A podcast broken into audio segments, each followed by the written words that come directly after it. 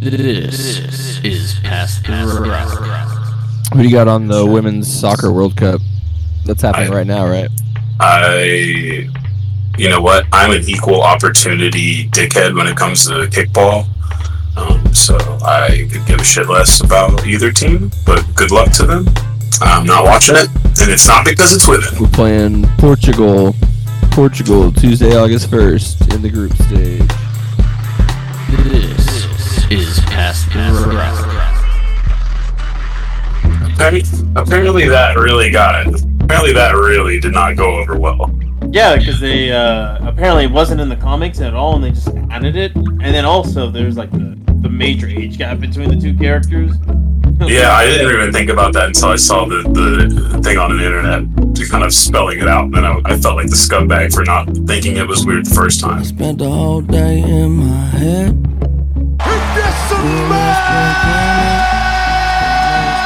What the rock is cooking. First place Texas Rangers. Recording live from three, count 'em three locations. This is Pass the Rock. I'm Patrick, and as always, I am joined by two formidable men. I don't think I've used that one. Caesar, aka LCs. You know, uh, I wish I had something witty for the formidable line, but I'll be ready next week. I'll be Yeah, maybe- for you. Maybe I should prep you guys on which one I'm going to use. And No, no, you gotta you gotta keep us on our toes. Yeah, I and do like Jacob. to. Oh, sorry, go ahead. No, no, please introduce me. I, I demand a proper introduction. Yeah, I don't know who you are yet. And Jacob, aka Bethke. All right. Uh, honestly, I do like to be um, just on my toes with it because I think that's where you get the best. Today, I was just I was gonna force a joke, and you kind of threw me for a loop of formidable. So props. Um, I was just gonna make it. You know, this is the past the X uh, podcast. Now I want to do a rebrand. XDX. XDX formid. I think it would be a formidable podcast move if we rebranded past the X, um, X the XX, triple X. Oh, The there's Triple no way X that. podcast. Yeah. Let's look up triple X on the podcast feed. What does it pop up? Uh, it's probably just porn stars talking about. Is it just no jumper? What is that? Is that the one? Oh my god! Yeah, you're right. Well, the problem is when Today I I typed in XXX podcast, it just took me to like porn websites that have posted podcasts on them. That I don't know where you Well, searched. I mean, to be fair, I know I just went on Apple Podcasts and typed it in, and you're right. That's Oh yeah. there you go. Um, Here's one that I'm gonna cut this audio out. Girls will No, obey you once you fuck No. them. June fifteenth, two thousand fourteen, on podcast XXX. all right. We're not cutting this, please. Wait, Um, uh, if you play this on your Spotify, would it uh, show up on your feed for everyone that would know? They would know you're listening. I don't to know. Probably though. Uh, December sixteenth, twenty twelve, episode fourteen. Can't you tell she's a whore? uh, What a name. I don't like what's Would going that on. be the here. name of this podcast? This podcast has a yeah. This podcast has a two point six star rating though, so I'm not expecting too too much that, quality. that's the greatest. That, that that should be the name of this episode. I has wonder why the nothing to rating's do- so low. What have they What have they done to piss someone off? I don't know. Um, What are our ratings? Do we even have any? no, no one's rated us anywhere yet. Um, Oh, that's probably on I me got- for not asking. I gotta make some burners actually. Hey, go rate this right now. Whatever you're doing, don't even listen to the rest. Just rate it. yeah, if you got this far, it counts as a play, I think, anyways. So you're good, and then you could just go rate Give us. us five stars. Yeah, Uh, dude, you're already done. There's some star ratings, but the only one written just says awesome podcast and it's five stars. So Hell yeah. that's So maybe ours. it's That's maybe it's that's on one- the podcast the porn. XXX. Yeah. yeah. So maybe the algorithm is repressing their you know quality. Maybe this is a good podcast, and they're just being you know the machine is keeping them down. Well, it's got five ratings and it stretches all the way from one to five. So yeah, I don't know. I'm never gonna check it out. We're never gonna know anything about it. We're gonna forget about it starting now.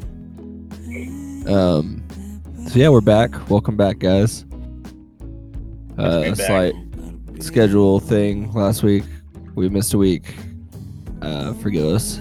forgive me. Really, it was my fault. So. Um, It's all right. We're, you're forgiven. The, the people forgive you. Uh, the sports world forgives you. But the only way to cement your forgiveness is if you talk about your homework assignment from two weeks ago. And Undercover that is brother. undercover brother. yes, sir. Yeah, we can we can do that here. You did not waste any time on that. No, that was the fine, perfect that's- opportunity. Yeah, it really that really worked out. Um, yeah. So, are you gonna like quiz me? What are we doing here? All right. First of all, I want you to give us your honest review of it, and then I'm gonna just throw some things at you and see how you how you react or what you think of certain scenes or if you even remember certain scenes. Uh, well, generally speaking, I liked it. I was surprised. I had very, li- very, very low expectations going in, um, based on my first thought of the trailer from when I was like what, eleven years old or something, ten years old. Um, but I enjoyed it. Uh, it's ridiculous, but I liked it. It's perfect. Um, How how way. well? Oh, absolutely. How how well do you relate to Chris Kattan's character? Not at all. Not at all. Are you sure? Yeah. do you have do you ever whenever think- you're alone I don't think I have ticks like that. I think I just openly dance anyways in my own life and don't worry about trying to hide it. All right. That, that that was going to be my question. Are you hiding whenever you're listening to who was it? Mary J. Blige? Is that yeah, it was family affairs. Family He's like, Affair. he's like, let's get it crunk that scene is so out of pocket too, to be honest. in retrospect, it ages in a very funny way. I'm actually, I just put my, uh, I put on YouTube to like go, to put the trailer on, uh, muted, but I just, I'm cracking up at some of these scenes to remember it all. Like, I definitely have always, like, when I tap anything, I, I didn't really think about it until just now. The whenever he does the little cuts the window open and then taps on it and like does a little beat, and then he breaks the window and just is holding the little circles part Mhm. that he cut out. I've definitely just been doing that my whole life and never thought about where I got it from. I, I, I- this movie got burned out on my my DVD player. Promise you that. yeah, I don't, I don't know why it was such a blind spot for me. It seems like it's pretty much right up my alley. Um, I thought the Denise Richards casting was perfect. Yeah, Uh, dude. It's the White Yes. She Devil? Yep. Yeah. Uh, just yeah, everything was great. I was surprised by Dave Chappelle. I had no idea he was in the movie. Yeah, that's um, always a, that's really the best way to go. Dave Chappelle and Neil Patrick Harris. No, those Yeah. two, whenever they were whenever they shared screen time together was always a great great just comedic chemistry that they had. Okay, but how much did you love the whitewashing part where they had to like teach him how to be a white person? Was that not some of the funniest shit though? The uh, where they're testing him. All I can remember right now is him not wanting to touch mayonnaise. I can't remember what the other. Yeah, they had to install. They had to install mayonnaise a, the damn uh, hot sauce dispenser in his Uh-huh. watch. oh my god! You cannot make this movie again. Um, um, what's it called? No, what cracked me up is when they're testing him on if he's ready to to pretend to be a white man. Essentially, they uh, they ask him what was left on the side of the bed in episode of something of Friends the, uh, of Ross and Rachel. It was something about Ross. It's like a question about Ross and Rachel and this really specific uh, thing about Yeah, leaving yeah. shampoo conditioner on the side of the bed. Uh-huh. yeah, the friends bit is always that's yeah, that's very white. It's great. Um, so I, the, the affirmative action joke with Neil Patrick Harris was pretty funny. yeah, absolutely, absolutely. Uh, yeah, now Chappelle's speaking of- conspiracy brother is awesome. Uh, go ahead. no, yeah. Speaking of Neil Patrick Harris's character, how did you what did you think of it, the quality of his fight scene? I just saw The that man- on too. I'm not sissy. I don't oh, this movie shouldn't make me laugh that much. It's It's let's just say they had fun with it. Yeah, Yeah, Um, I don't remember. I love when his uh fight scene. when yeah oh it, you, know, you don't remember his fight scene because I can No. remind you. No, Yeah. it's it's one we should have already lifted for a regular segment. Actually, Caesar just box it up and put it in the segment is really which is not to tell you what to do, but Yeah, I mean, no. it's there. It's there if you want it. It is. It is. I'm. I'm not sure. I'm not sure how to how to proceed with this. I'm, I wasn't expecting to have this much control. Uh, I will derail to give you time. Have you ever seen Hot Shots, Patrick? I feel like maybe you no. there's a chance. You see, you've never seen I the Hot Shots. have, but I haven't watched it. Those two movies are absolutely hilarious too. But I, I think that it's maybe I think you would understand the comedy as much. I feel like more or less like that version of, of stupid stupid ass humor really has kind of died out. But like that is a really fucking hilarious parody movie. It's basically you know scary movie before scary movie. Oh, okay, yeah, I remember. and it's it's spoofing uh, Top Gun in the first one, and then Rambo in the second one. But it's a general spoof of all movies. But like in general, they're spoofing Top Gun and then Rambo, and it's it's pretty damn funny. Um, I I'm sure some of it hasn't Patrick aged Harris well. Rip someone's heart out, so I'm assuming that's what you're talking about. Yes. Yeah. Sharing that shit right now. Do you think you could get into? Do you think you could pass the entrance into the? Um, I forget what they call the the secret brotherhood The- base. Was it just the With the handshake thing. That was the only thing I remembered from the trailer. like- Blackness confirmed. yeah, you got soul. Uh, I like that she's even like rolling her eyes while he's doing it, but like it works. So it's like, No, and it's so long too. They definitely. Yeah. I love that comedy where they play the bit out just a little too long. Not too too long, but just a little too long. yeah, they didn't Oh, pull man. full Seth MacFarlane on it. Yes, don't I- never go full Family Guy. Oh man, I just rewatched Which, this don't get entire me fight. wrong, Beautiful. does make me laugh sometimes. Yeah, I get it at first, but there, yeah, that once people figured that out, essentially, I think the internet maybe ruined that as much as anything. Because then it was just like, oh, I can't look away now. Should not have called me a sissy. Yeah, Not bad, Whitey, but if it was me, I'd re- leave out the spine, ripping out his ass. Hi, I like the man wants to keep us. Beautiful. Also, the choice of music for this scene was beautiful. Play that funky music, white boy. yeah, of course. No, this is this is his. pro- Yeah, this is definitely Neil Patrick Harris's greatest uh greatest scene. At least prior to the Harold and Kumar. Uh, That's fair. I mean, yeah, it's you're Yeah, the comparing Harold with like Kumar Doogie movies. Howser. Like you have to remember the Harold Kumar movies, at least the 3D one. I don't know if I could rewatch that one again, but if, but if I did, the only parts I mm-hmm. would really enjoy I don't is the remember Neil Patrick Harris. third one. That was the best movie in 3D I've ever seen. I, the smoke actually filled up the theater. It was it was impressive. Yeah. I was like, you guys did good. This is the first time I'm like, okay, this is really good use of 3D. Yeah, there's the line that was just felt really out of pocket, but really hilarious at the same time. Uh, was I think it was in I think it was in that third one where um, Neil Patrick Harris is questioned, like his sexuality is questioned was like, "Aren't you gay?" And he's like, "Yeah, gay for that pussy." And I was like, "Oh my god!" I can't like this man just went. All right, this is this is the tone we're going for. I remember, there's a claymation penis in the movie There that is. jumps at you. Yeah, I the type remember. of 3D movies. Uh, it's not as bad as like the puppet penises from like uh, Team America World Police. I don't remember that one.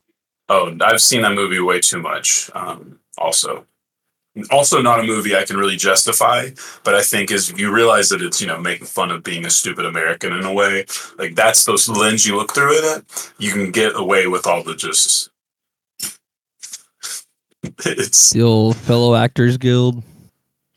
yeah, but that is so like honestly, if you if you were to rank you, that's the thing is someone needs to make a podcast of ranking the most pop, problematic aspects of that movie because you could do about two hours on it. Like, don't forget about um the Turk- subtle stuff. Turkestan? Yes, like the fact that they don't like like Everyone such a has s- AIDS. it was such a simple AIDS, it was AIDS. such a simple but hilariously stupid thing to do and then like AIDS, they AIDS, walk AIDS, into AIDS, AIDS.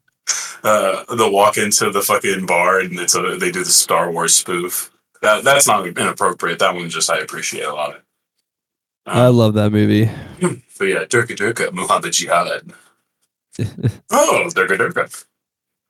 Mr. So fucking stupid, man. I'm not lying. I, s- I got my mom to take me to that movie when I was a kid. and she Oh, thought it was you too, man? Yeah, she Dude, thought it was rated PG 13 because they fucked it up. They fucked it up in our local theater. Uh, whenever, you know, they used to have to change it on their own, and there'd be like a section, you know, they had like the different sections of change, and they had one of them, you know, you had to match it back in the day. And they didn't match it up right. So it read PG 13. And my mom was like, okay, shit, I'll take Or they printed it in the newspaper wrong and she didn't notice it. I don't remember how we got it, how I got it away. I knew the whole time. Um, what I did not realize is I was going to have to watch two puppets have sex in front of my mom. I mean, Same. sort of. That was one of the most you awkward. just watch, you just watch two puppets ram each other for like Yeah. three minutes. Pat, you got to remember, and, and Caesar's younger than I am. So, I mean, this was, that movie came out in 04, bro. How, What am I, like 12, 13? yeah, me too. I mean, yeah, just yeah, it's just you're just lucky it wasn't like it wasn't as Uh, graphic as it could have been, I guess. The best part is how she definitely like started to realize that it wasn't a PG thirteen movie after like that first you know whole intro with AIDS. She was just like, "Uh, this that was a little this. And then you think he makes the original joke about sucking his dick in the car at the start, and then obviously has to Suck suck the dick cock. eventually.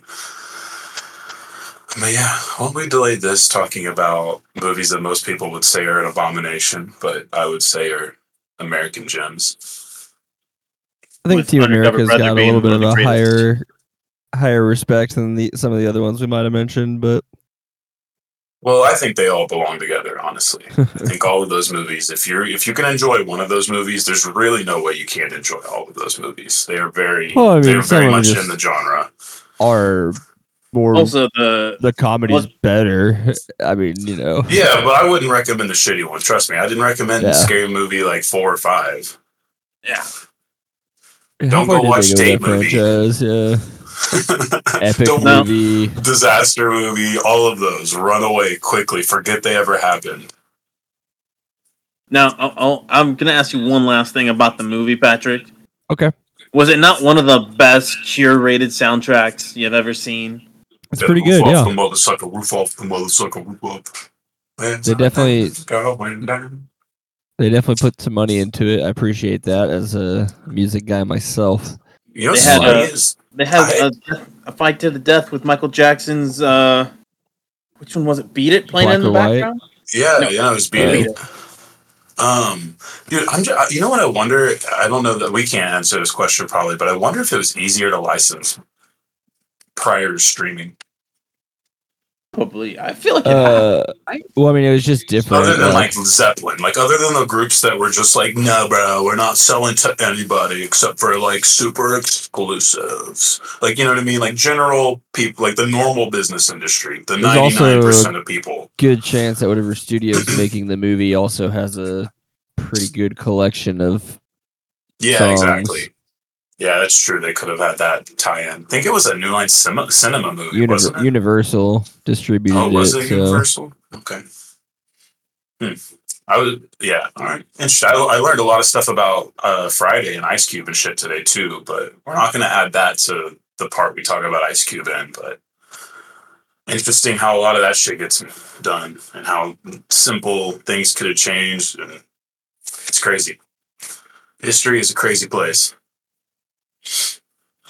But um, yeah, I feel like uh, everyone should go watch Undercover Brother. We've probably given him too much time. Some would argue, not me, but some.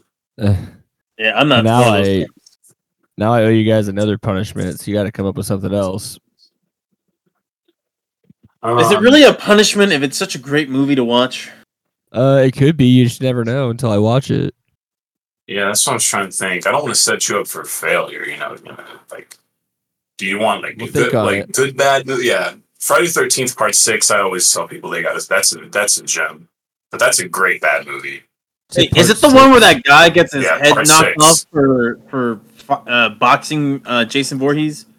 Uh, no, I think they did that one uh, later though. This is the first of the Jason series that they finally were like, "Fuck it, we're gonna make this campy and we're gonna make it half action movie, and it's just gonna like fucking, it's gonna age so well, no one's gonna realize it. Trust me. Go watch Jason Lives Part Six. Don't even watch the rest of them. You don't need the canon. In fact, they over-explain the whole history in the movie. I'm gonna It's I'm gonna watch all of them just just because I can. I do love Um, the franchise, but it's but you have to love bad movies. I've never to love gone. the Friday I've never gone through the franchise. franchise. I don't think I actually don't know if I've ever seen any of those movies either. I would not call them the best movies of all time. I would call them very entertaining movies. Very entertaining. I Um, recently went through the Scream series and that was pretty fun.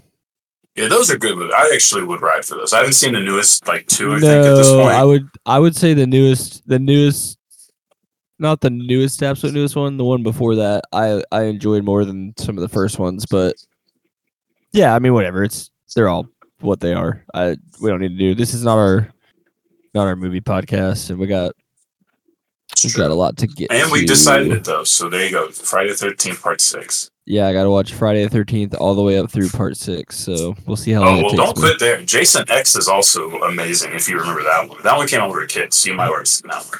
We'll see how I feel after getting through six of them.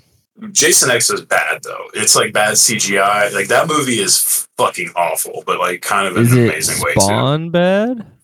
It's Spawn adjacent bad. Yeah, I would say Okay. Spawn is more spectacular though. This one's kind of boring. I would say that's the only bitch of Jason X. Is it's kind of boring, but like it is. Yeah, I guess Really it's not really dealing with the same type of supernatural effects. No. So No, and they in the once you see how they set up the movie and how much of a budget they had to work with, you're gonna understand quickly that this movie is is insane. It was just trying to cash in, I think, either before or after the uh, Freddy versus Jason movie. I think it was before. I'm looking at the timeline right now. Yeah, I think they tried to make, set them up, and then they couldn't set it up because New Line wouldn't do something, or I don't know. I got into that history. I only really care about the Friday Thirteenth movies because they're like, like I said, they're like entertaining movies. Like I wouldn't necessarily call any of them horror movies. I would call it, and don't don't watch the remake one though. That one's kind of stupid. The 08 remake, I think, or 09 or something. Yeah, the 2009 remake.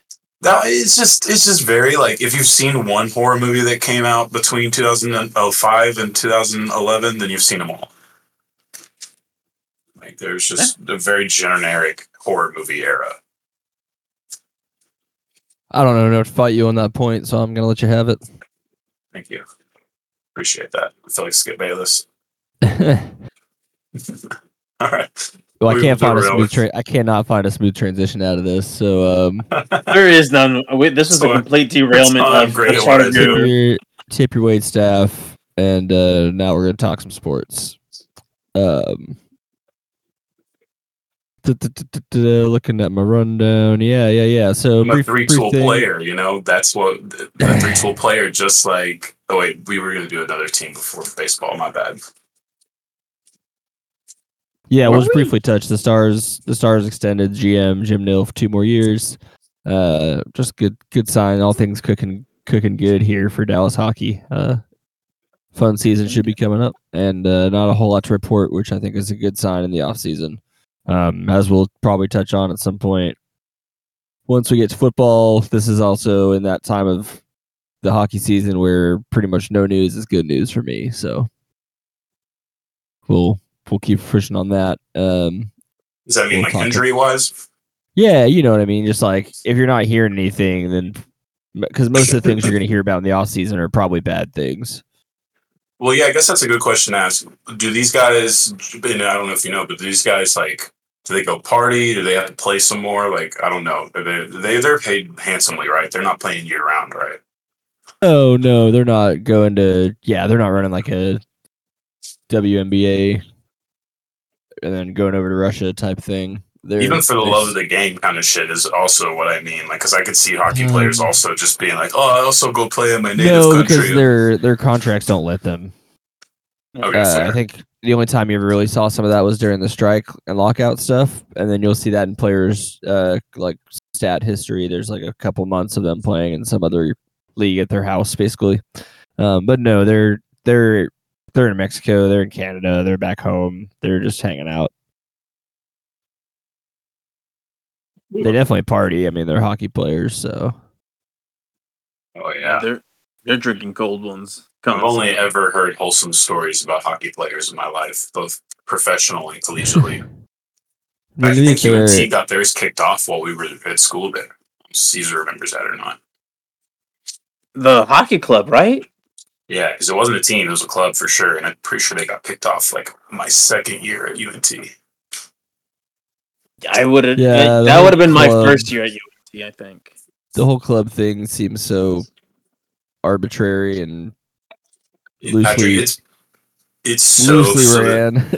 It's so and it's so intentional in some cases, and I truly believe with uh, UNT hockey at the time it was, and because I feel like sometimes in those cases you you like take on sort of bad actors and stuff from the future from the uh, from the past instead of like more or less like you know maybe if there is a UNT thing now it might be more based off of actually trying to compete in whatever world they can compete in or develop talent or whatever. It's useful right? Like a normal school would.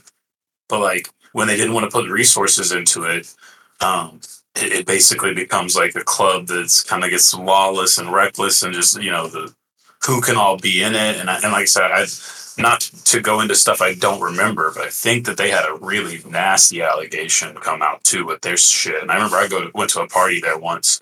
They had like a house, and they yeah, that was probably one of the only non hipster parties in Denton I went to that was like a fucking like this is a real fucking party. Like there's motherfucking shit getting broken tonight. yeah. Well, yeah, that's hockey. Uh, I don't know what that means. Fucking six. Um, As Yeah. they say in hockey, let's do that hockey. uh, and then we'll get to uh, something a little more pressing and relevant. Uh, the post All Star break, Texas Rangers uh, came firing out the gates, really hot. Two sweeps in a row, six zero. Uh, a little bit of a stumble against the Dodgers and the Astros. Uh, went two and four through that stretch. So you know, eight and four over twelve games isn't bad. You just might prefer to space out some of those losses, but uh, obviously It, it yesterday. helped if we had good bullpen help, you know. Yeah, yeah. There's a lot, a lot, to- a lot to, a lot that could be different with it. Um, yesterday Hey was this obviously is a more baby drama. step season. Remember that. And at the end of the day, we handle business. So this is this is a positive. We're still positive. I mean, yeah, coming into this recording, uh, the Rangers and Astros both have the day off. The Rangers are still two games up. If you had told any of us going into the season that on July 27th the Rangers would be two games up, we wouldn't ask questions. We would just yes, yes, do I might have We'll asked a take that. question. I might have asked one or two questions. Nope, I'd you just this signed. Rangers, this Texas Rangers. You sign for it. You don't worry about the consequences. Yeah, I mean, I'm always going to be the hardest critic of a team I root for. I feel like in, so. in half baked when Dave Chappelle's like, I just signed for it and I could take it. And he just Uh, orgasms while signing his name. Yeah, that's That was that's me the first do. time I went to Massachusetts. If you catch my drift, if you if you understand that exact reference, but no one else, we can't explain it. You know, only if you get that reference. I'm, um, I'm, I'm gonna be a little lost then, but I'm gonna roll with it. I'm gonna roll with it. I'm sorry. I'm sorry, Caesar. That's You gotta roll with because you're it. not a weed smoker. It- it- he gets a pound of weed in the weed in the movie. Massachusetts is a legal state, so I bought weed from them, and I Oh, said, you know, I signed for weed, and I just had weed. You know, so, so Oh, that's, that's all. yeah. Gotcha. Just We can, we can cut that out so that way it seems like I understood. You know. all right, Patrick great joke. Everyone laughed. Uh, yeah, yeah. uh, God damn it. Uh, that oh, we'll come back in on that really natural laugh I just did there. Um, but yeah, so so funny. uh, trade deadline looming. Um, pretty much will happen the day the day after, right around the time this is being heard by most people who listen to us. Um, so there's nothing's really happened yet, and Yet. whatever's gonna happen will likely be happening after this.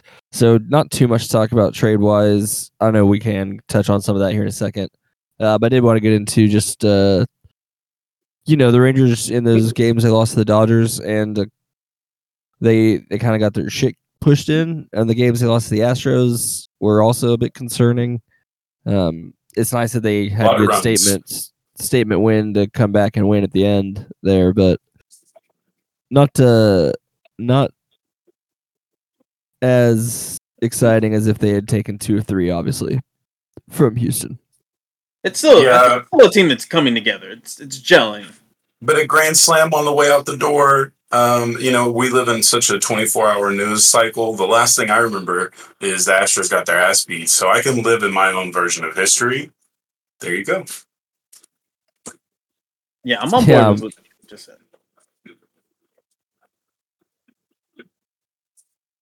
Yeah, so I mean, obviously there was some dramatics yesterday with what's his name, Maldonado, the catcher for Houston, and Marcus Semien talking some trash back and forth.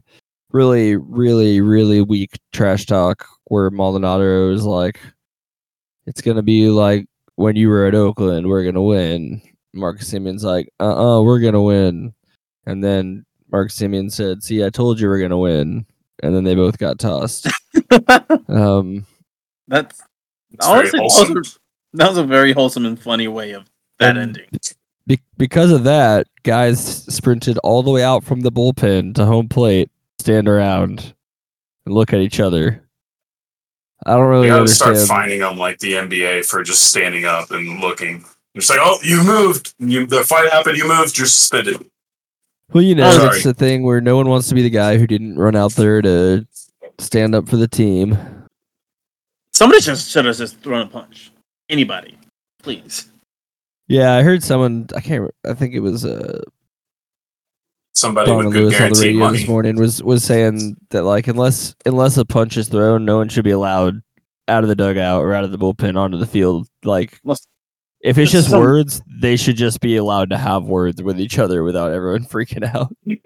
True, but you know what we needed? We needed a real hero. We needed a Riley Freeman from the Boondocks throwing a chair to incite Uh, a. like the uh, right. BET awards or whatever. Yep, it's like just somebody just throws a chair and someone yells out, "Hey!" and then they just start punching each other. That's what we needed in that game. the Rangers had a guy who threw a chair into the stands once. I've got. Uh, I've got it. That Wait, didn't go who, well. who? Who did that? Uh, I always get it mixed up between Frankie Francisco and Frank Cordero. Oh, that sounds Um, like the '90s or sometime I would not have remembered. It is some early 2000s uh, Rangers stuff in Oakland. the doldrums. The sweater vest. years. Back when the MLB was rocking the sweater vest look. Um, Uh, yeah, Frank Francisco threw a chair. okay, so my my thing is, I'm I, I see you know maybe slam ball works, maybe it doesn't.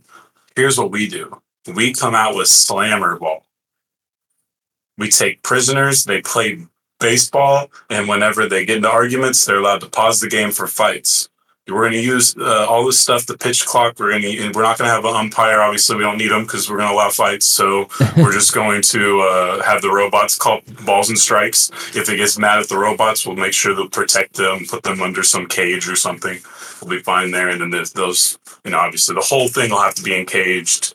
We'll have to check for, you know, various blown objects. There, there's a whole protocol. But slammer ball, just saying. You know what? I'm here for it because it also sounds like if you make if you make a mockumentary of it, it, it could be like the next longest yard. Just saying. Yeah, it probably happened. It's probably like a one-time event. Yeah, it's essentially the Fyre Fest of sporting events. I'm here for it. Although we're gonna have to wait until all these uh all, all these uh Hollywood strikes are over. No, I'm I'm here to be a scab. I want people at the premiere. I'm I'm like Taylor Swift. I'm I'm like Taylor Swift. I'm scabbing right now. Don't worry about it. Sorry, that Uh, I can't- I just I- saw that. I, I I can't I can't cross that picket line, but I'll be with you in spirit. Oh, that's a beautiful picture, actually. Look Yeah, at all this the lady's freaking- face. Oh my god. Yeah, that's. I just posted a picture of Frank Francisco throwing the chair into the crowd from the bullpen at the Coliseum. Oh, this guy's hat. I wish that chair hit him. Well, I don't What know. Maybe hat? maybe it's from Oh. jumping. back from being afraid of the chair. Is that uh is that a Manning brother and then Jason Witten up there? Who is that Bill Cowher? Has this been photoshopped?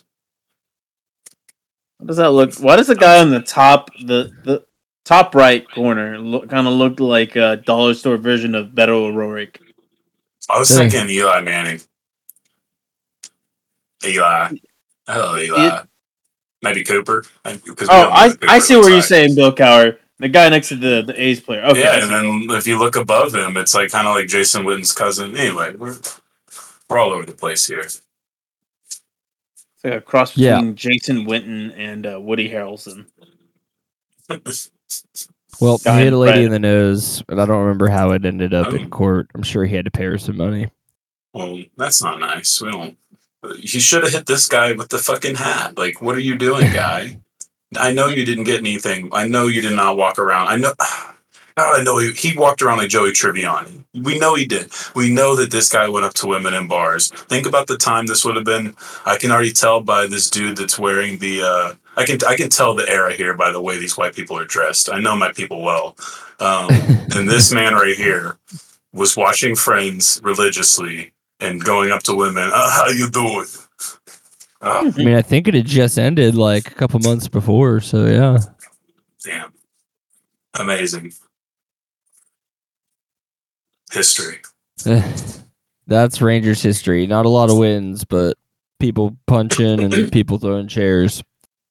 You know, I can Um, take it. I'll I'll take it. Could be worse. Yeah, so we're we're set up for a nice uh nice couple days. We'll see what happens at the trade deadline. Obviously the big news is that the Angels said they're not going to trade Ohtani and then they went out and got themselves another another pitcher and they're they're going to they're going to give it a good shot. And They're gonna let him walk for nothing, and it's gonna be beautiful. Yeah. You know they had to do this, and I, we've been making jokes, and I No, honestly. They, I think that they had to because their franchise is really in like hilarious levels of misery right now. Like, I feel like if you, I feel like they think they can save it with one run, and I'm comparing it to the Clippers in LA a little bit because I know that well enough. It's just bad, bad habit, but it is sort of like you know they're just going to keep pushing this thing along, being like, well, but if we just get all of this to work, maybe we have these two guys, and then. And it's just they need to come to reality, but they're not. I mean, yeah, it just seems like this- to watch it. Obviously last year would have been better for them to trade Ohtani cuz teams would have had him for a year and that haul would have been ridiculous, but even as a rental, you would have had a chance to set your farm system up very well for the next few years. Uh, because they don't have much going on in their farm system either, so they're kind of just in a terrible spot. Uh, they they needed to do something, and they're they're opting to maybe try to backdoor into a playoff spot, and Right. So maybe to- Ohtani can win you a series, but to to honestly, and I mean that's what they want, right? I mean, and that's that's still either you could make an argument for that play. Is there a chance that they could pull a Dame Lillard um, situation where essentially I can't remember when it was, but you know, what if Ohtani resigns in this off season um, with them, and then essentially it's with the understanding that if they don't have another successful group by this time next year, that it's that then then they can go get the haul of package. Has that been rumored at all? Uh, I hadn't heard anything like that. I can't imagine that's something they'd put on the table. I think if he was signing a long term deal, he would want it to be somewhere where he's secure in being there for, you know. Well, I mean, at this point, you just secure the bag. You're the most wanted person in like sports history. At this point, you can make an argument. You know, you might as well, you might as well just uh, get also, the bag and then force your no hand. I mean, do the NBA thing. there's no way fuck the it. Angels are going to be able to offer him what someone else can. The Angels That's will not fair have point. The, Yeah, the Angels. So yeah, he'd be tra- he'd be taking a lesser value to get traded out of there. So you, don't think that there's any way they can make it work? I mean, why would this would they not No. trade him if they don't if they don't think they can re-sign him at all? because Arte Moreno Like even stubborn, financially, like okay, so stubborn it's- man. All right. Well, I mean, more power to them. I get to keep all my prospects, and I get to um, play the free agency roulette game. So that's kind of a double win for us, even if we crap out. I mean, yeah, it'd be great if we'd gotten him, obviously. Um, but now we're looking at we got a three game set in San Diego, and they got at least two. They got a starter and a closer that they're kind of got on the market, and They've also got this other starter I like named Yu Darvish, so I'm just hoping the Rangers sneak out of there with something. Oh, is Yu on the table for real?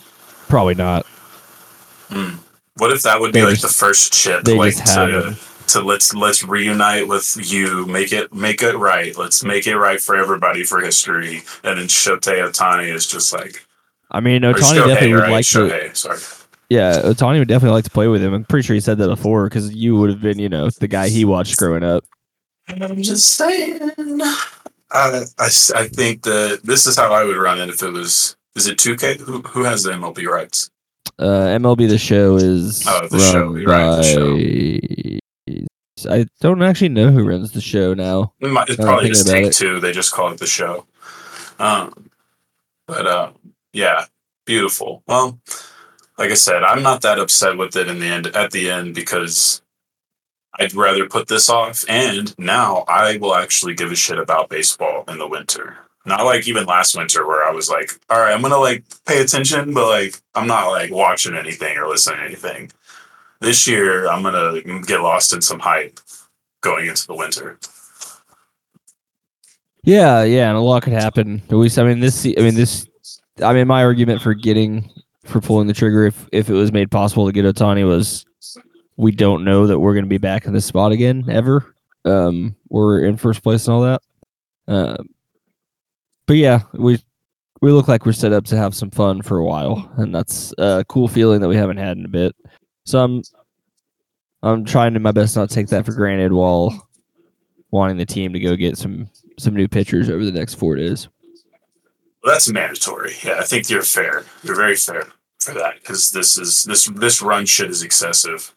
This is this is the, the way that they lost the whatever you said four out of six. Was that what you said? Uh, yeah, with uh, LA and Houston. Yeah, that wasn't pretty. There was some. I mean, there weren't like bad bad games necessarily. Uh, there, There were was a couple. the Dodger one. Yeah, there was the Dodger one that was an ass beating, wasn't it? It was. But hey, we got it. A little bit was made up last night. I feel like I would have been more angsty about it, but I kind of like that this team still does do enough. Mostly in all these games, like I don't feel like they roll over and die too often. Um, and I know No, that's a little been- bit of win, but that's a win I'll count nonetheless. Especially of late, they've been showing more late inning resilience, and that's good. Yeah, They're dude, doing just want- things winning teams do. They just need to get a little bit better, and then you know see see what October looks like. Uh, it's just it's kind of just like you just want them to keep doing what they're doing. You don't want to change a whole lot. Not not a lot to not a lot to do except for just tweak. spend all your fucking extra money and go fucking nuts on a player. Yeah, you're right. But honestly, I, they still do need to improve the team because I, I want to have fun this postseason. Like, I don't expect shit, but I would still like to be like feel like I have a shot. And I don't really know if I feel like I have a shot with a with this pitching staff.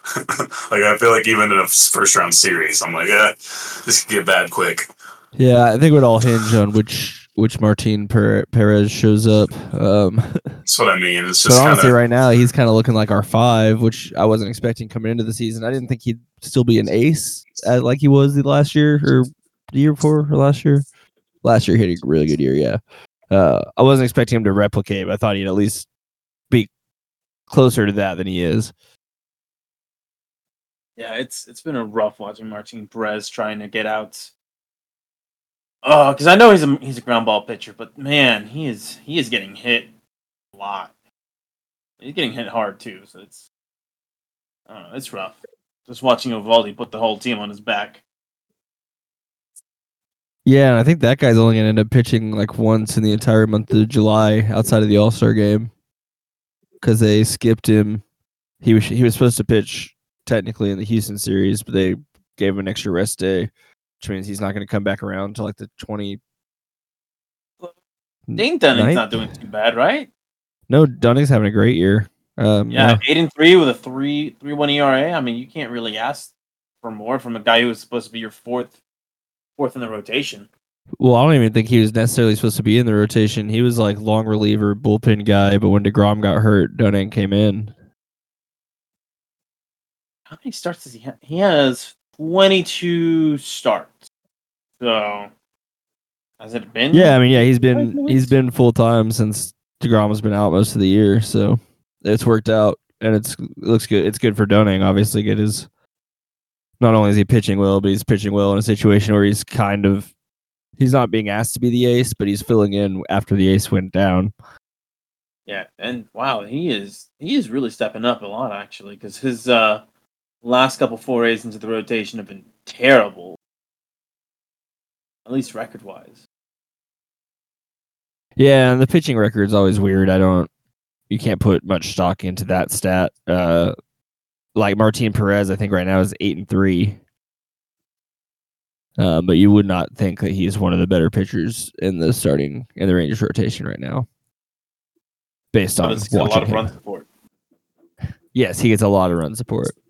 Uh, Yeah, eight and three with a four nine one ERA. Yep, under five is okay. You'd like to see that under four if you're gonna be in a major league rotation, probably. Uh, but what are you gonna do? Uh, he does a good job. his It- to his credit, he seems to give up runs early and then does a good job of just eating up innings after that. Um, instead of forcing the bullpen to come in and pitch like six or seven innings. So that's nice. It's just not as not as uh, productive as you would have liked from him originally uh, coming into the year. True, although it's not too far off from his career average, so he's No, just and kind of being yeah, like himself. he he all of a sudden looked really good, and you knew that wasn't gonna be forever. Uh, you just kind of hoped some of it might last a little bit longer. Yeah, I mean, 'cause let's just be real. He is, as far as his career goes, just an average pitcher. Like Yeah, record he's wise, fine. he's average. Like average, like yeah, his uh, record wise, he's average, eighty three and eighty. ERA is a four four seven. Like, you know, he's he's there, but he had one great year last year, so hopefully he can uh, keep the wins coming one way or another, even if it's not pretty. All right. Well, I yeah. I mean, there's really not a whole lot specifically to talk about. We could cover. I mean, we could talk extensively about the Rangers Astros quote unquote feud, which is what the local sports radio has been doing. But uh, come see me again when we when we play in September, and then when we probably play again in October. So there's uh there's more games between those two teams. I don't want to make it all about a grand slam in July, uh, because I've got higher hopes for this team. we can knock them out from the playoffs one way or another, I think that's a that's a good starting point for for a discussion of a rivalry. But otherwise, it's just really one sided. Yeah, I mean it hasn't. Yeah, it's yeah, not much of a rivalry when we were we were pretty good and they were terrible, and then they were pretty good and we were terrible. There is a Yeah. golden rule that, that that we all follow, and it's pretty simple. Um, are the Rangers good? Baseball's good. Are the Rangers bad? What's baseball? So, the, what have the Astros done? I'm not familiar. Not much, not much. I think they're just relevant in one little. Hey, if I recall a canon, we didn't even acknowledge that the last time. So I'm living in that version of reality. Awful. That's probably uh, all all I'm gonna do on baseball. Um, and then the the last thing I wanted to maybe bring up uh, that I thought that we missed over the last two weeks was the uh, introduction of Lionel Messi to Inter Miami and sort of the MLS, but not really because it wasn't an actual MLS game. Um, Well- but that's another thing. No, we could we could I didn't even know that, to be honest with you. I just saw highlights and everyone making jokes. I was like, What do they cool, call I it? watch It's soccer. the something Azul. cup, the League Cup. Yeah, so it was between uh, one of the Mexican league teams known as Cruz Azul and against Inter Miami. You say Cruz Azul? Yes, sir. Yeah, blue Or otherwise Fuck Cruz yeah. Azul or just Blue Cross. cross, duh, obviously. Yes, so they uh, ended up. And for anybody who didn't watch that game, it was I believe in the 93rd minute that Messi had a free kick that he just absolutely drilled into the top left corner of Call the that goal. upper ninety. Yep, and uh, yeah, it was his first goal, and it happened to be the one that sealed the deal for Inter Inter Miami. Very uh very on brand for Lionel Messi. And then his It's a very nuts next kick, dude. That is that's a crazy goal. Oh yeah. Oh yeah. But it's also just standard goal for for Lionel Messi. Like that's just another one of his like almost a thousand goals. I think he has like nine hundred shit. Something ridiculous. But uh yeah, then the very next game that he played, he almost pulled a hat trick with uh two goals against Atlanta. That one. I didn't even know they actual- played another game already. That's Yep, how his- that's Yeah, how quick which- the hype died. Which one did we get the confirmation that Kim Kardashian has been fucking Chris Paul? What? what? Yeah, exactly. Welcome yes, yes. Yeah, that was uh, that was the first game. That was the first game.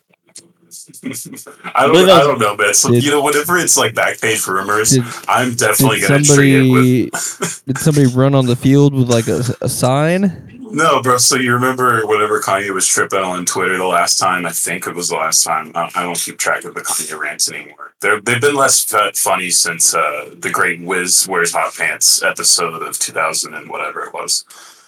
Um, but anyway, um, he was spazzing out, uh, or he was spazzing out one day, and he posted a picture of Chris Paul and was like, "I found Kim with him one day."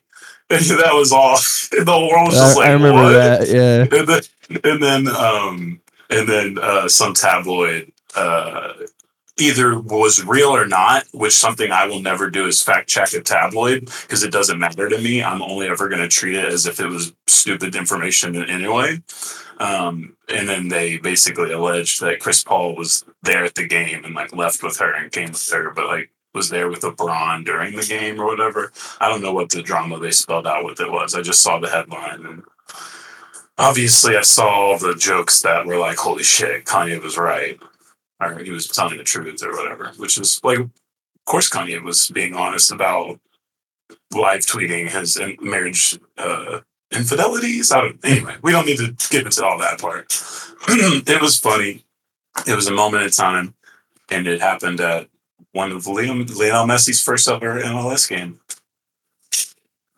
And in his first official MLS game, yeah, he had two goals in the eighth and 22nd minute and a 4 0 win against what I think is one of the better teams in the MLS. I'm not entirely sure. All I know is that Inter Miami was dog shit uh, and has been dog shit for its brief existence. And then Messi decided, I'm going to come over here and just make you into a winner.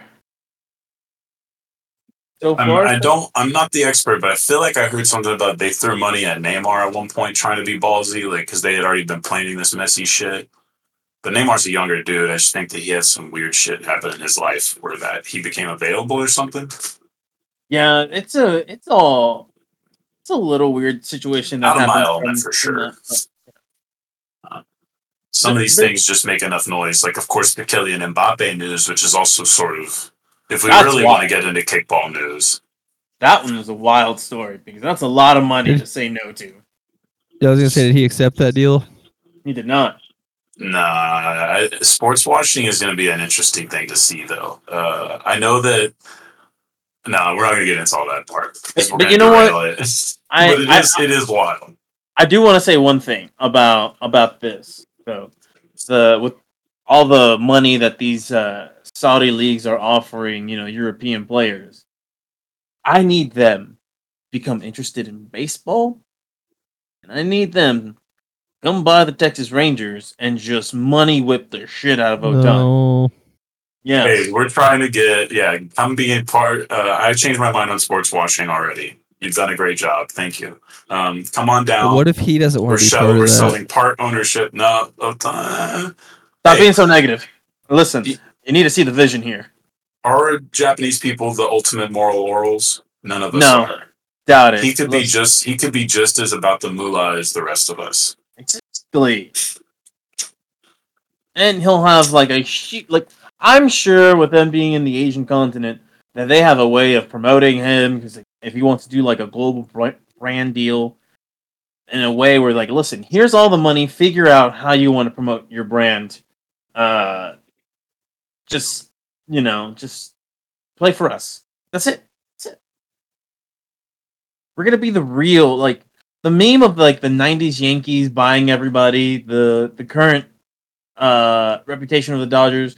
No, no, no, no. That's what's gonna be the Texas Rangers if they get one of these like Middle Eastern billionaires who just doesn't give a shit about a dollar or a billion dollars. Come buy this team. Saying. Think about it. Possibilities are endless, just like their bank accounts. Yeah, honestly, I'd much rather my sports teams be owned by the ethics of the mortgage industry. What about oil that we already have owning our team? Yeah, but they have more oil than he, Hey, than Ray Davis. Okay. There are only ethical things going on at the Rocket Field Mortgage House in Cleveland, Ohio, or whatever it's called. I don't know. There used to be Quicken Loans Arena, which was the greatest arena name in all of sports history, because it really was the most Cleveland thing you could ever name your arena. Um, but now it's like because Rocket Mortgage took over that, I think, and it's all Dan Gilbert's money. And but I'm- making a joke because like there's like four or five of these dudes are all mortgage money now. oh, that's true. Because with the Suns guy, he's a mortgage. He's a mortgage Yeah. man, dude. We got tech money, we got mortgage money, you got Alibaba money. Um, yeah, it's very ethical over here. And then you have whatever the fuck Mark Cuban's money is. wait, wait, don't Party forget, politics. don't forget the Clippers had Bumble as a sponsor. It's very that's a that's a wholesome family company to have. You know, it could have been worse. Could have been Tinder. I think that's why they went with Bumble. If you remember, I mm-hmm. think Bumble had like a branding thing where they tried to be a social media and a dating app at the same time, and it was like, who the fuck would ever use this? Or it'd have like a search for friends function. Oh my god, oh that's wild. Yeah, They also have like a search for job function. Well, they want it to be like for net, all kinds of network. Yeah, they. I just remembered that being like a big news story because it was just like, it's that's a hard rebrand. That's a that's a hard rebrand. Um. But anyway, Well, anyway, that's soccer talk. Um, Messi good. footy- Messi, uh, that's all you need to know. Messi's been good. he's Yeah. been cashing checks. actually, has he even had time to cash a check yet? Has it been two weeks uh, Oh, I- since he played? I, I am guessing there was an advance. there was probably a signing bonus for sure. Yeah, you're right. I'm gonna I'm gonna guess that there was there's been I don't even think he's paying for the house he's living in, which doesn't make sense, but fuck it. That's just how life works for some people, right? Yeah, yeah. You get enough money, you don't pay for anything. That's how money works. So anyway. Talking kickball. Um, so I think that means yeah, I'll pass pass the rock on to uh, the uh, probably. Caesar. I mean, it's Oh. Jacob because I missed I missed the last basketball segment. So We need to make this the um what's the uh what was the Netflix show that they did? The Choose Your Own Adventure show? A They bandle, bander bandersnatch bandersnatch. Yeah, yeah, yeah, yeah, yeah. It was a Black Mirror episode or Black Yeah. Mirror production. Yeah, they called it something about snatch, and they were like, "Take this seriously." I was like, "All right." Um, but anyway, uh, It's funny because the movie called Snatch, I think very seriously about a lot. It's great, and I've never once. It doesn't. That doesn't come into my brain for some reason. yeah, but I associate that movie with Brad Pitt, like dressed up like you know a robber. The They're snatching up, and you know, it just that that snatch works because I know what it. I can reference the brain thing. When it's whatever you're just bringing this whole new word at me, and you're putting snatch in it. Oof. It's tough. All right. All right, Patrick, I'm gonna need you to clip a lot of that. Of him just saying Snatch thirty times. Yeah. Yeah, that snatch works specifically. This is needs this is why you guys need to uh, enjoy it is what it is on youtube because immature comedy is back and it's back because of two old ex-rappers from the late 90s and early 2000s so tell your kids Actually, is it? We passed it over to me, right? Sorry, we Mhm, were doing. yeah. We just got so nuts that, and now I have to. I transitions are hard. Shout out to the people on TV. Well, uh, I'm just going to go into it hard and cold. Um, you can clip that. I, yeah, I don't Um, even know what to do with that. That's Um, get well soon, Bronny James. Um, this is a very real? serious matter, though we do already have positive news that he's fine and made a very, very quick recovery. Um, though we don't have any real information about the future, uh, what actually took place, freak event, Yeah. Did they- situation that you know did we they don't know. officially call it cardiac arrest, or was that just the report? Yeah, yeah. So they've been like honest about that aspect. Like the Shams tweeted out something um, that was very like basically Yeah, for those a hospital for release. Anyone who doesn't know, LeBron James' son collapsed and was taken to the hospital from the USC basketball facility. Yes, thank So you. that's I pretty much- definitely that's pretty much that the very well, information so we I have. appreciate that. Um, That's I mean, yeah, no, that's, that's all we have. So yeah, yeah, and um, and then the other no, important note is that there was a kid that happened. This happened to last year uh, at with USC. them, right? Yeah, Yeah, And that's just important to note in general, but I'm bringing it up mostly to remind people this is a pretty common event in youth sports and a fairly common event in basketball in particular. It's not uh, ever a great thing, obviously, but like like it's not like you know the concussion thing where people are just ignoring it. There's just it's more like concussion thing now where it's just like what else can we do?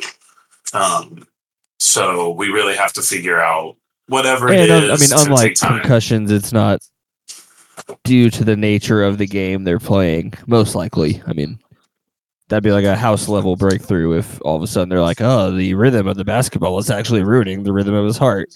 I don't think it's that. So it's just a unique outlier that some people have. It's it seems.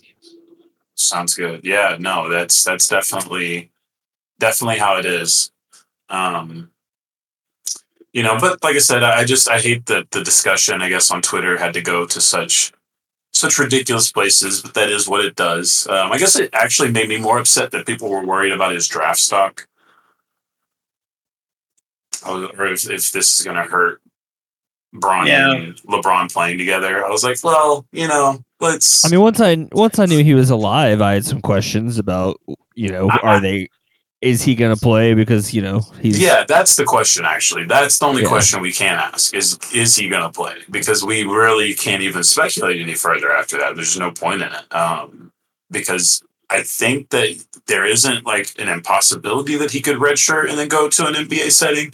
Obviously, uh, the chances of him being drafted in the first round at that point are slim to none. But still possible to be a second rounder. They have undrafted free agents that are, have much different ways of signing contracts. Like there's a kid, Chris Livingston, who was actually like one of the top players, and he didn't get or he got drafted eventually, but he told everyone not to try to draft him because he was going to sign a certain deal. And anyway, long long point of saying that there's a lot of ways to get into the NBA, especially if you already have it in, like he would.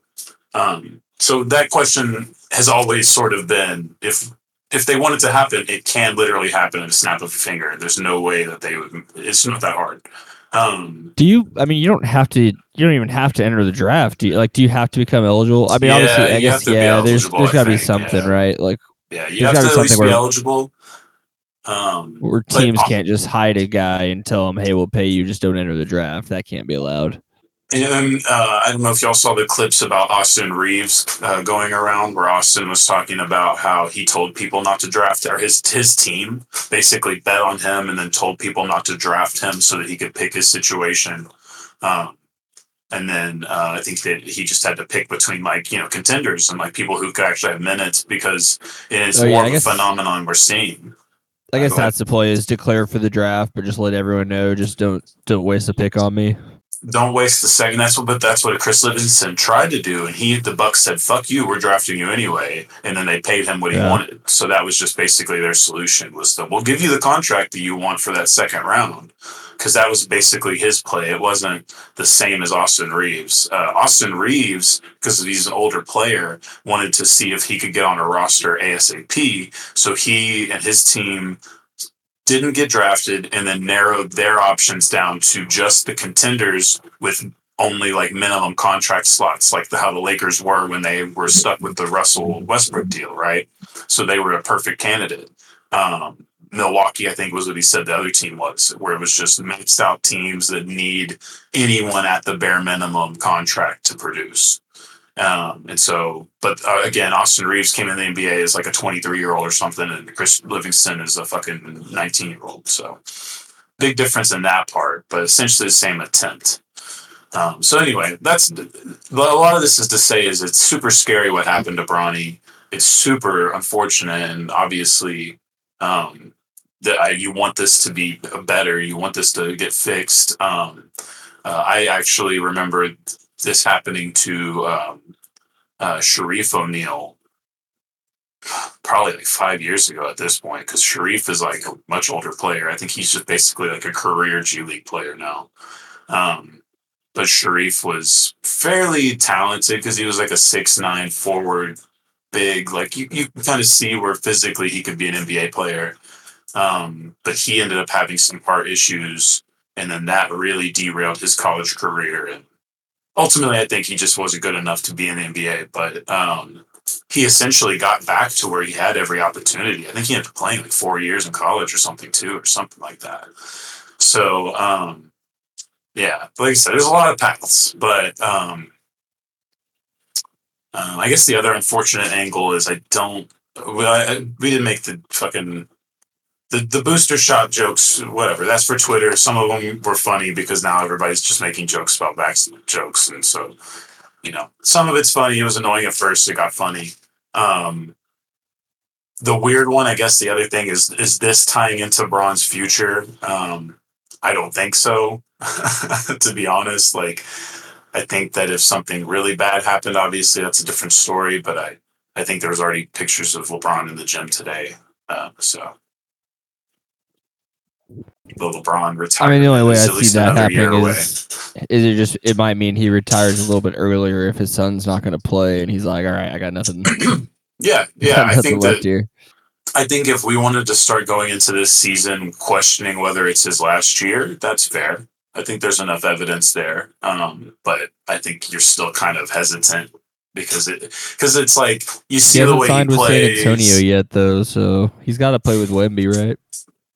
We'll see. We'll see what the old man has up his sleeve. Yeah, that's the thing. Is like my guess is is uh he's gonna retire you this.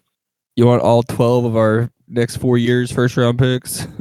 Um, you know what? Uh, I bet he's gonna do. He's just gonna figure out exactly when Vegas expansion gets to happen, and then he's just gonna go Michael Jordan that. Uh, he's gonna do the Wizards Jordan era, but it's gonna be for the Las Vegas Pit Vipers or the Las He Vegas Gamblers or whatever the fuck he makes call them. himself player GM and then makes Bronny player coach. I, th- I mean, it, Mike did it, not the second part because uh, Marcus wasn't. That wasn't what Marcus was into clearly, uh, on basketball. Um, but um, yeah, actually, I was just listening to Brendan Haywood talk about it on a podcast. How he was laughing. How like he was like, "You're like you're playing on the court and you're watching all these people getting psyched out with Michael, but at the same time." You're watching your like your teammates like start to like party with them and like hang out with them like as a teammate, and then you're laughing because in your head you're like, dude, that's your boss. Like, are you stupid? And he even talked about he didn't mention the player, but he said uh, one of the Wizards players went and partied with Michael, and the next day they had a game, and Michael was amazing, and the the other guy was ass. And whenever uh, Michael Michael went over and said, "That's what you get for going out and partying all night," and the guy was just like, "I was with you," and he was like, Yeah. but you're not me." so that was a wild moment in NBA history where Michael Jordan was just allowed to do whatever he wanted. Um, but anyway, um, so that's that's how we could kind of end that. Get well, Bronny. Um, just want to see the kid hoop um, and play for a really stacked USC team actually too. Because I was kind of noticing how well they did with recruiting. No wonder he's picked them. Um, but yeah, um, move not so smoothly, but kind of on to some some drama here with a bunch of grown ass men and professional leagues and a bunch of money and rights and fucking cool stuff like sponsorship talk. Um, I don't think you guys have seen it, and um, although there was some memes going around because Ice Cube did quite the lengthy press tour, um, but Ice Cube's been doing a very rigorous uh, press tour for the Big Three this year, and I've been catching them. Some of them on accident. I'm just on YouTube, and it's like you know I like basketball. It's populating all this stuff because it's new. So I'm like, all right, what's Ice Cube talking about the Big Three? Let's see how it's checking on this league and almost every interview has been the exact same. And I thought I was taking crazy pills. And then he went on my favorite new show, It Is What It Is, on YouTube with Cameron and Mace. And they got into it even more. And he got into a little bit more detail. And now I was like, hey, this is kind of interesting. So I'm going to present to the guys for a topic here. Um, Ice Cube, and I'll just give you the details here and then thoughts. So Ice Cube says that initially, when the Big Three was created, that he brought it to the NBA for 10 for a 10% stake that was free of cost allegedly. I always want to say allegedly because that sounds like a too good to be true kind of deal, but that's what he said. Um and the NBA turned it down. And the reason that they would have done that is his claim, you know, is that and this has been true, he says, of the last however three years, I think is what they're on now. Um, is that they have been hurt by media sponsorship deals and outreach because they aren't officially like they he he claims that he is getting to the table with good sponsorship deals and marketing and whatever have you. And then they're basically getting to the finish line and then they're saying hey the NBA has signed off on this league, right? Like they're part of this, right? And then they're like, well, not really. Like they approve and they're cool with it, but like they're not really a part of it anyway. And then the deal ends up getting closed. So Right. he's basically accusing the NBA, not so subtly, I would say, of conspiring against the big three. Well, that's interesting. It's at least the way you presented it, and maybe, uh, yeah, I don't know, maybe I just misunderstood, but it sounds like ask questions. he's upset that they're not actively helping him versus them actively hurting him. Essentially, I think the way the Cube has been trying to express it is that it, and, and it's a way that I would feel. Like it doesn't, it doesn't, it doesn't sound like the NBA is going to these places and being like, "Don't do work with them." It sounds like these places are saying, "Oh, the NBA is not involved. We're not going to do it then." Right, exactly. But he's he's essentially saying that the NBA not wanting to give them that ultimate cosign is them whatever doing this little stiff arming, however he wants to phrase it, um, and shutting them out, or however I can't remember what he exactly was the phrasing he was using, but it was essentially that they were that they were hurting Black- their ability to reach. Yeah, Not yeah, not necessarily that bad, but they were at least capping it. They were really like like they're throttling the the feed. You know what I mean? Like their their revenue streams, he claims, are, are greater than what they're uh, able to get because of this issue. Um, there was also an interesting nugget here. So, and I didn't know any of this because I hadn't paid it that close attention. But initially, the Big Three was a Fox product. Fox. yeah. I remember being on the uh, regional really? networks. Yeah, Okay, so I- that's Fox. That's where I watched it. So Fox ended up bailing on basketball, essentially. Uh, big shocker. Uh, Cube says that they've invested more money in baseball, fighting, uh, and football. So Fox, hey, you can't can't say they don't know their core base. Anyway, the Well, I mean, um, this is it's, it's always it's important business. to note that there's a division business. between the Fox Entertainment and the Fox News branch. but, but not between the people who associate it in their personality, and that's why I love it. Um, Like The Simpsons is Fox, Family Guy is Fox. So there's Right. definitely a There's- dichotomy there. Yeah, that's fair. Um, but here's the interesting nugget. Not that necessarily, although that's kind of interesting. This is the interesting thing. Allegedly, Ice Cube, and he didn't really elaborate on who. Uh, maybe he has this kind of money. I don't know. But he said he was going to buy all the RSNs when they initially went in sale in 2019 when Sinclair Media bought them. I mean, I wouldn't be surprised if he's part of a group. Yeah. And he said, yeah, he said that that was initially the play, and then now they're on CBS Sports. If you want to watch the Big Three, there you go. Ice Cube can't be mad at us. We plugged it. Uh, I think it's on Saturdays. They air their weekly. It's like a weekly thing. Um, Yeah, Cube. I listened to you on the radio and then talked about going and didn't go. But you one day, um, we're gonna go. Um, it's you know you just got to get more dates.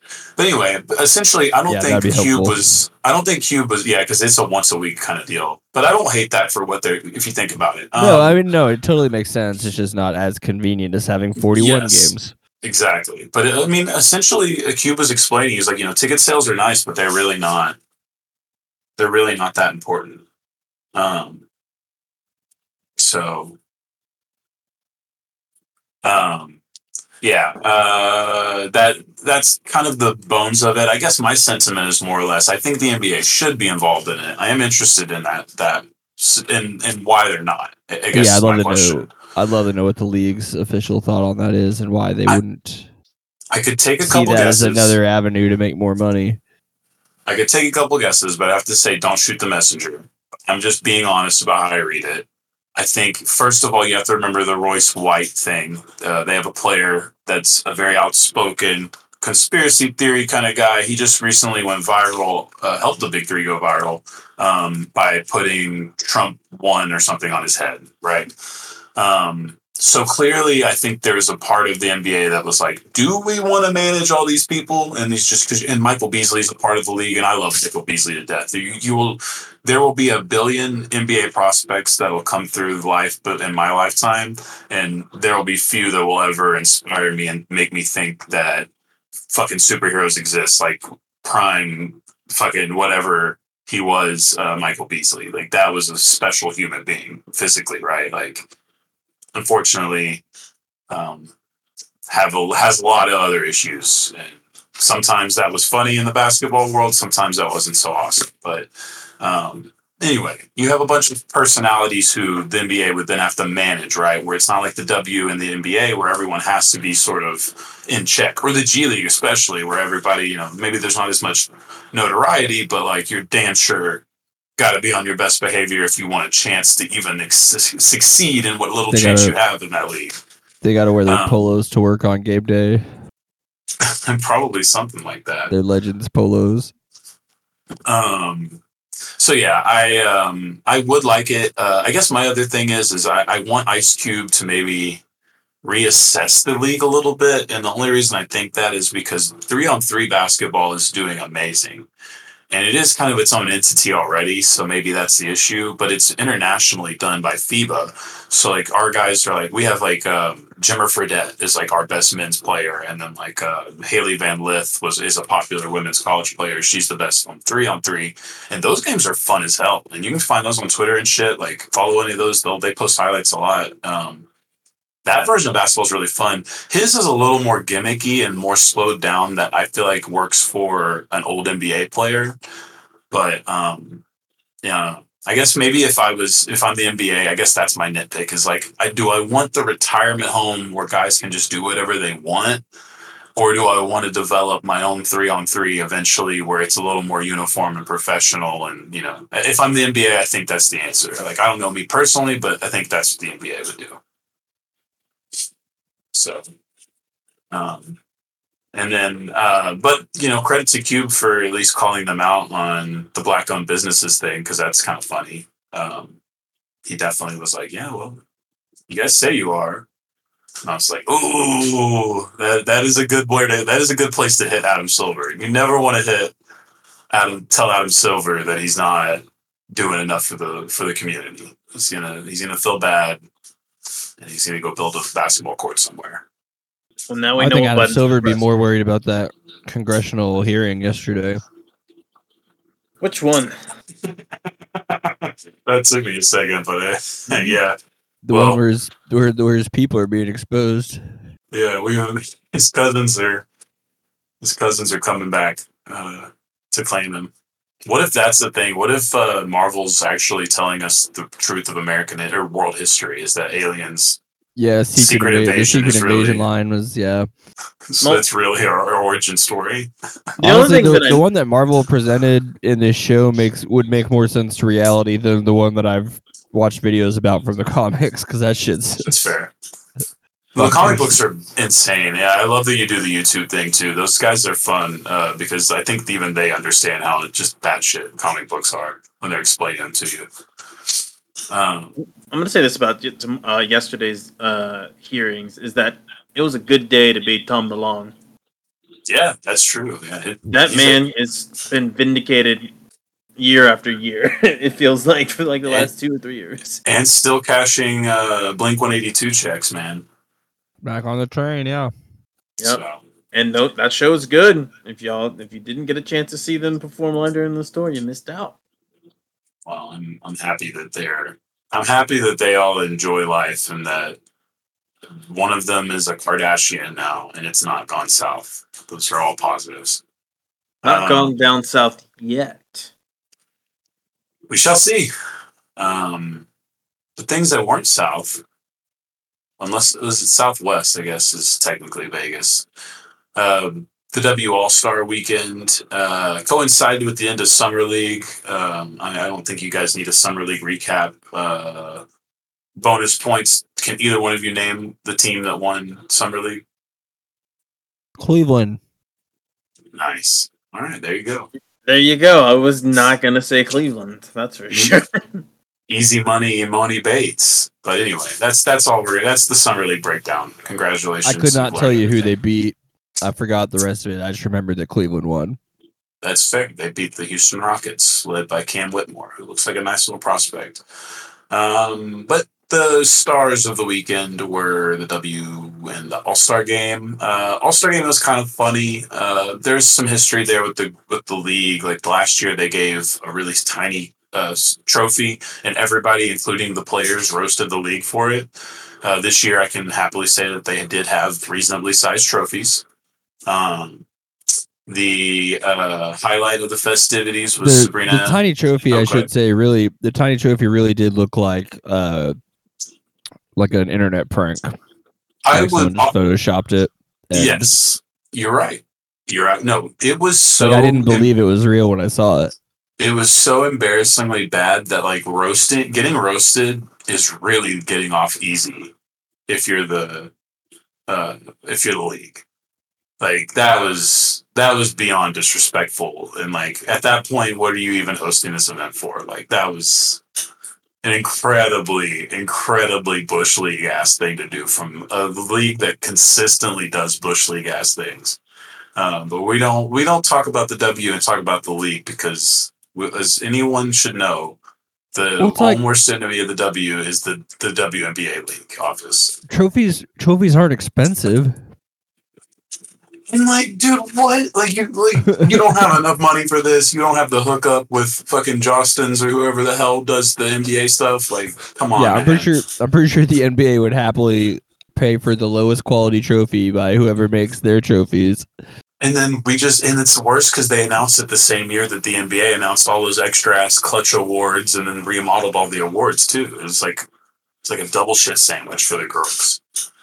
Um, but that league is atrocious. I mean, uh, or has been stunted by its own, you know, uh, people uh, for a long time. I mean, Candace Parker talking about how she just recently got a, uh locker with her name on it. That's just that doesn't tell you all you need to know about the WNBA and how much slow progress it is.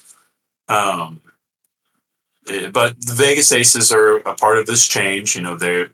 I know we make fun of them for football, but uh, Mark Davis is a hell of an owner, man. He's a he's he's really he's really really really useful, man. I'm not gonna lie. Like I keep wanting to be like, this is the guy that we're champion, and it's funny too because you always see it like it's true. Like I don't, even if you don't really like the dude or the football, whatever, if you have something like Mark Davis is going out of his way to build a juggernaut of a, a women's basketball team, and most mostly just to give the sport that sort of kickstart that it needs, kick in the ass it needs. Um, so uh, we love to see it. Um, He's trying to They- make his own Chicago Bulls. they, I mean, Showtime really, Lakers. fuck. I mean, they need to watch out. They might end up making the next fucking Russell Celtics, though. Don't don't get too crazy. We still need to have some competitive balance, but yeah, he's Turn into he's, UConn, yeah. He's trying to have fun with it, that's for sure. But that's okay. Like I and I don't think this team's perfect, but we don't have to get into all of that. I, I just wanted to shout out Sabrina. Um, that was a hell of a three point shootout. Uh, I think you guys probably have seen the highlights of that by now. She missed two shots. I think the first one was at the end of the second to last rack. or the first or the start of the last rack. Um, I've never seen something like say that. I'm not. Not to say I'm not impressed by the feat. It's just one of those things where I'm just like, not as entertained by watching that skills contest. Yeah, that's fair. If you don't love the three point shootout, it's nobody's gonna make that sexy. It's it's I'd rather than What- what's what's the one game called Around the World where you have to hit from like a bunch of different spots. they tried that. know, Yeah, was I they know. tried they tried they tried It's hard to- actually. It's yeah. hard to yeah, it's hard to trick up when everyone's actually that good. So I get it. It's just not that entertaining to me to watch people who are Yeah. really who are basically perfect at. It's like watching pro bowling where it's like, all right, Here's which one frame are they not going to get a strike on? And the players also like you have to find competitions they'll actually compete at. That's why the three point shootout works because it's like it's very it's for it's addicting as hell and com- for those those professionals. Because like And the specifically the, people we choose the people we choose to do it are the ones that that is their job. That's what they practice. So now they get to compete against their peers you know. It's just the competition is enough for most of those guys and girls. Um the dunk contest is hard because it's just hard to be imaginative and how many times you know there's nothing new under the sun all that good shit right? Um some of the skill challenges are just not easy. There's actually a youtube video if anybody wants to go have fun little awkward watch. There was a I don't remember what year it was but it's kevin durant and joe johnson are doing a horse game. And there might have been more but i just know i found one and it's just it was awkward and it was awful and it was just goofy and it was you could tell that neither Joe Johnson nor Kevin Durant really gave that much of a fuck. Like they kind of like they partic- they had fun with it, but like there was not any sort of level of high competition, right? Yeah. So I need like to see some I need to see some knockout. I need to see yeah, knockout would be fun, but that would be too dangerous probably. Knockout gets rambunctious. Yeah, knockout I mean, gets luckily it's only- rambunctious. it's only two guys running it's only two guys running at a time. Yeah, but as you get into the game, there might be some shoulder checking and some foul Yeah, play. yeah, yeah. It's, it's a lot of athletes in a close area, and that's that's hard to. It's easier to do when it's me and you because we don't take up as much space, uh, or, or or cover as much space as fast either.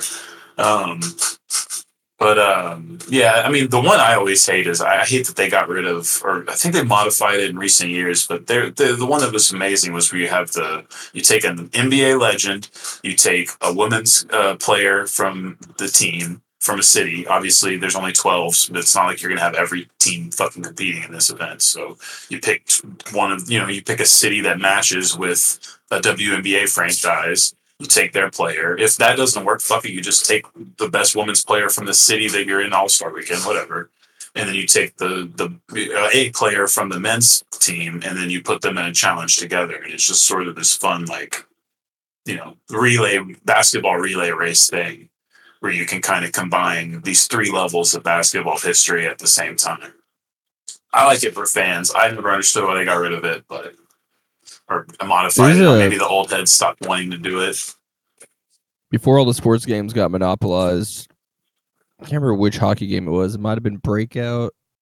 There were a couple different ones back in the day, but they actually had like a mini game feature of like tag where you're like running around checking each other on the ice and just I, I don't know. You got to do something different to make me honestly i would love that if you gave me tag a bunch of nhl players playing tag and they're into it i would be down it's the into it part like dodgeball for football the pro bowl has been perfect right or as perfect as you get it it's but also in the old in the old basketball games, I know you could do it in NBA Live. I don't know if 2K ever had this, but you could play 21 on the blacktop, and that was always fun. oh yeah yeah i think playing still 21 with the pros. Yeah. Yeah, actually, Blacktop, I don't know if that gets used a lot. I love that whenever I have people over that want to play 2K because I can play as, I can pick a team essentially. Um, it's just a more fun way to play. It's like, you know, and I don't have to be a dick about it. I, I know enough to where I can just be like, oh, what five do I want? I, you know, how good are your players? You know, you're picking all the fucking five best players of all time, of course, you know. But it's like, yeah, you can pick all these fun little matchups. You can create a real team of, of all these random jumbled parts of history. But obviously, I don't know if you can do that too well. I've seen Spud Webb. Uh, I don't think he can hoop at that level anymore. So uh, maybe Dominique can play with Trae Young, you know, and then you get one of the you get Ryan Howard from the I don't know. Maybe maybe it's doable. Maybe Kareem can play for the Laker team still.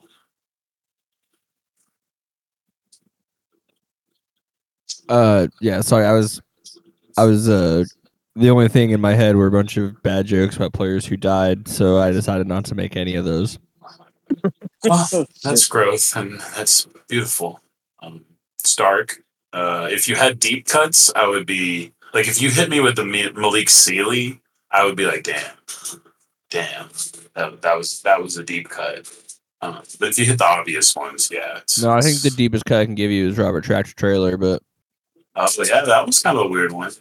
That just because of Dirk, I wouldn't know anything about him if it wasn't for Dirk. So Yeah, decent player, decent player. Um, but anyway, uh, Malik Sealy, I feel like some people know just because he was like he was a good player, but he was like KG's best friend, and then they were really running with all like KG was like the the dude, especially in hip hop culture. So if you're a big hip hop fan, there's a good chance you've heard Malik Sealy, R.I.P. Malik Sealy, in some form or fashion on a track sometime between in the late '90s, early 2000s era. But anyway, uh, the only other parts of W I really wanted to get into um, were locally. Uh, most of the most of the things have kept in fold since our update or whatever, but the the wings, uh, the wings are looking amazing. I think they're third in the standings now. Um, I actually didn't even double check that, but if they're on a winning streak, uh, unless they're playing tonight, which whatever we don't know. Don't need to talk about it. Um, wanted to highlight a big impressive feat. So we've got the Aces and the Liberty as the two super teams. Our Dallas Wings are the only team in the W to have defeated both teams now. Uh, the Wings, Wings are number two in the West. two in the West, but what in the dub? What in the dub dub? The one Uh, dub dub. Three, uh, Four. fourth or fifth. They're kind of Oh, you yeah, a dream or like a half game apart. yeah. The and Mystics are right behind them too. Yeah, I thought they jumped the Mystics. Oh, they, yeah, they did jump the They Mystics. did, Okay, yeah. They're all yeah, just kind of right, right next to each other. Yeah, the Mystics are like I think uh, yeah, the Mystics are just goddamn hurt, but they're good. They're just goddamn hurt. Um, Atlanta's kind of like us, where they're really talented but a little up and coming. I think they're about a year or two behind us in their phase. Um, so I really think we're good to be locked into that. Um, the girls are on a winning streak. Beat the Liberty in New York. Uh, two turnovers the whole game. Both of them committed in the first half. I just want you guys to take in that number again. Two turnovers the entire 40 minutes Jesus. two of them in the first half. That was beautiful. That's, that's- crazy to me, and, and I know I know you guys probably aren't watching as int- intricately, but like we have, especially our best player, like Arike is very much like Luka. Like Arike gets the blinders, she get you know she has greatness, but man, she gets into those James Harden-ish blinders. So her being a part of a team that wins a game with two turnovers only, oh, that's dangerous. Yeah, I would say based off. I think I watched probably about 15 games last season. Um, two turnovers feels very low. This is a very different team than last year, dude. Very different team. Like last year was very ugly still and very like it just wasn't coordinated at all. It was talent, but there was no coordination. This year, it's it's fucking incredible. I'm not gonna lie. I, I still think you have to temper your expectations. Um, since there are two very loaded ass fucking teams standing in the way, and then a whole nother UConn or UConn Connecticut Sun team that isn't a slouch itself. So it's a tough one. It's not going to be an easy uh, title run if they were to go on it, but like, I'm really looking at this Wings thing as there. It really feels like they've got a chance to get one title out of this. Um, and the W is not necessarily as dynastic, um, even though the Aces have started to build this thing. Um, the history of the W is very crazy and chaotic. So it, it's nice that we have a legitimate shot, I think, to get one of these things within the next couple of years. Um, maybe that's maybe that's one of the reasons people have a hard time keeping up with the league is there's a lot of turnover every year, players constantly. in yeah, that. yeah. Yeah, the expansion is the only thing that's going to fix it. But then we get back to what I was talking about earlier. You have this league that keeps talking about things, but then they're not doing that. Like, it, it's just a frustratingly endless cycle of this is the logical thing. This is what the WNBA is actually doing. And it's so it's I would I would even venture to say that their the the ears are so deaf at the the actual league front office that even the the players at this point, like the national media that does cover it, is has been like this, but the players are like blatantly like participating in this league half out of spite. You know what I mean? Like they like they love this thing. They want to build this thing. They it's like a duty to them. But like I feel like if you took a poll, it would be a very, very, very, very, very bad one for the employer here.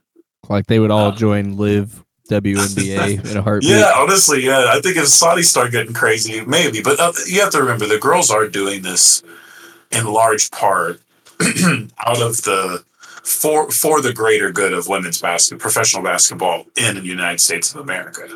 Um, it's very important to them. Otherwise, I think you could make an argument that they would just have better options, um, helping grow the popularity of the leagues they already make a lot of their money in overseas. Um, but ultimately, they they have a mission here. and That's the goal. That's what the NBA technically is. I mean, if the I don't understand business that well, but if if the NBA if the WNBA doesn't turn a profit or whatever, and the NBA is using it essentially as this developmental like program thing, like I'm sure that that's part of it. Is that this is a like part of the W is like a public service to the greater good of women's professional sports in general. So um, maybe the bureaucracy is why it's so fucking slow to change when it's obvious. I mean, we can't even get these Like people on a- private jets. It's a tax write off right now, and they don't want to change anything. Essentially, that's what I'm alleging is potential. Is the there's a potential to that? I mean, it's all alleging. I'm alleging here. Please don't sue me, Adam Silver. I'm broke. But it, it's just what it is. I mean, it's a business. I love the NBA to death, but it's not because oh man, I, this is a great company. Like if you ever understood how great the NBA as a company is, um, you know, Yeah, I mean, I'll say this about most part of the beast. leagues, but especially with the NBA, I'll say I like, I love basketball. I like the NBA. Um, Yeah, they're a weird Yeah. league. they are a weird league, and and, and it's funny too because sometimes they fuck up and do the right thing on accident, right? Like the whole dress code thing. I was thinking about that. I was like, it's just funny how this dress code thing was essentially sort of like, not even sort of. It was very, very. It was very poorly attempted, veiled racism or, or whatever you want to call it when the dress code came in. You know, the Allen Iverson It's- rules. yeah, it's funny because I'm sure a lot of people look at it as like, oh, David Stern didn't like the black culture, but I see it as David Stern's doing like what uh uh what what the fuck? I'm gonna forget his name. What the guy for the Beatles, their manager, who was like, All right, look, you're gonna Oh, clean up, Epstein? put on these fucking suits Yeah, Uh, Epstein. yeah. and and then all of a It is his sudden name. you're just gonna all of a sudden you're gonna blow up and be huge. He was like David Stern's like, Look, I don't actually care about any of this, but you're gonna do it because it's gonna make all of us more money. Mr. Brian Epstein. Yeah, yeah, Um, sorry. No, you're good. Um, that yeah, that's, that's, how I a dead always, that's how I always viewed it. Was David Stern like didn't actually care about what they were wearing, but he just knew that like the money cared. yeah, that was the and, and the fighting and the and a lot of the the post Michael Jordan NBA had just the the PR of the league was arguably as bad as it had been since when America was actually like mostly racist against black people, which was the latter half of the latter half of the seventies, where the NBA can't literally do a fucking thing right because like the same narratives just keep going over and over again um, about the athletes, what they're making, how they're dressing, how they're acting. I mean, it was a whole thing in the seventies. Um, it was like it was such a it was such a dying sport that people thought that um, when the when the Lakers got turned around, that owner they thought he was buying a dying league, you know, in, in 1980. And then the second worst time I think in NBA history is that post Michael Jordan era where all the new money came in but no one had any responsibility. All these NBA teams were still running probably a decade behind where they should have been. All these young guys were getting um, the obviously the the rule to allow the kids in was still in effect. So you had all these 18 year olds getting incredible sums of money. You had teams just doing some of the most bizarre behavior. I mean, we're gonna look at it as this blip in history. It's just like like you forgive the early years when people no one knew what they were doing this is just an incredible moment in history where you know obviously the Lakers are running shit, the Spurs are building what they're building, but for the most part, the league is just going fucking batshit. The players are going batshit. The exact, I mean, Isiah Thomas got a fucking sex scandal or, or a sexual harassment scandal in all the midst of this. Like, it was the NBA was in the gutter before you know 2007 when everybody started to turn into oh shit kobe and lebron are kind of coming for the michael throne and then all of a sudden this new nba narrative and world came out of it and then eventually the fashion rule became russell westbrook's uh, high fashion show and now the whole nba is a fucking runway model. So it's it's funny how history works man. Funny ass thing. Um but yeah, um, we jumped pretty pretty far off, but that was all I really want to talk about the W anyway. And that was That concludes part one of episode 24. Join us in part two to finish up basketball talk and get into the NFL. This is past, past,